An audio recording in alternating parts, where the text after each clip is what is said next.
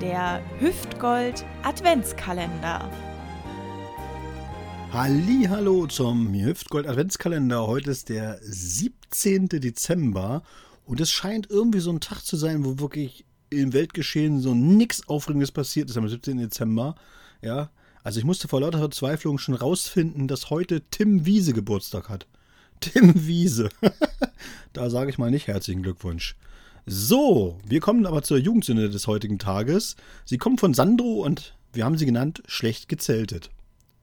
Mein Bruder und ich waren mal abends unterwegs und sind vor dem geschlossenen Aldi gelandet. Da stand noch so ein einsamer, nicht angeschlossener Einkaufswagen rum und wir sind mit dem abwechselnd, ja, und haben eingestiegen und haben uns schieben lassen. Irgendwann meinte er dann, sag mal, passt du da ganz rein? Ich, ja klaro und habe mich ganz klein gemacht.